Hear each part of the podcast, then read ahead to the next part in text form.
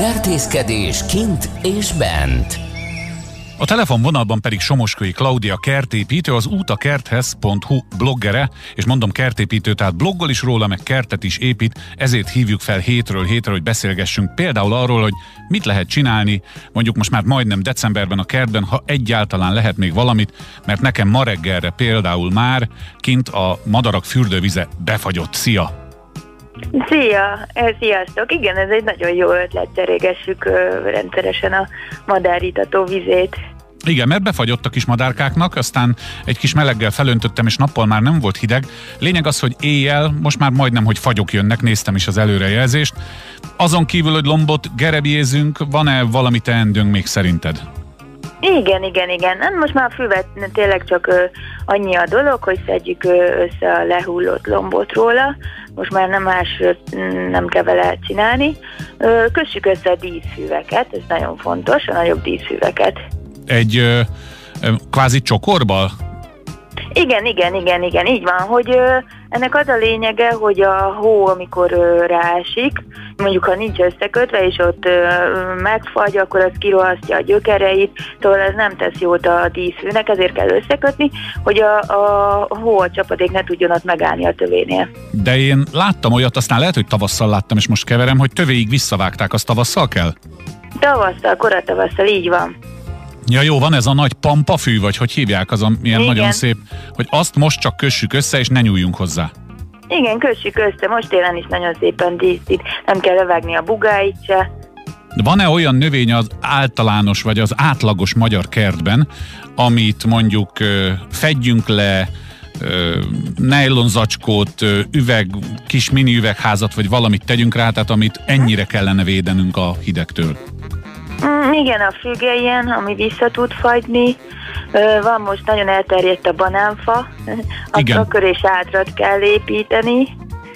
Mm, Igen, ö, Tehát a déliek I- tulajdonképpen, ami itt őshonos, az bírja, nem? igen, az bírja, de azért vannak itt is olyan növények, ö, hortenzia, rózsa, aminek azért illik tö- takarni mondjuk a tövét. És azt mondjuk takarhatjuk komposzt, vagy mondjuk falevéllel? Uh-huh. Falevéle komposzttal, így van. Jó, és akkor még egyszer utoljára, remélem nem megyek a kedves hallgatók agyára ezzel a dologgal, de még egyszer utoljára tegyük rendbe a diólevelet is, ugye? Mert itt, uh-huh. mint tudom én, három hetente beszélünk róla. Az egyik vélemény az végletes, hogy ne tegyük sehova, mert az nem tudom én mit csinál. Én meg valahogy azon a véleményen vagyok, hogy a természet olyan dolgot nem csinál, ami rossz lenne, csak mi nem bánunk vele jó. Szóval mi a helyzet a diólevéllel?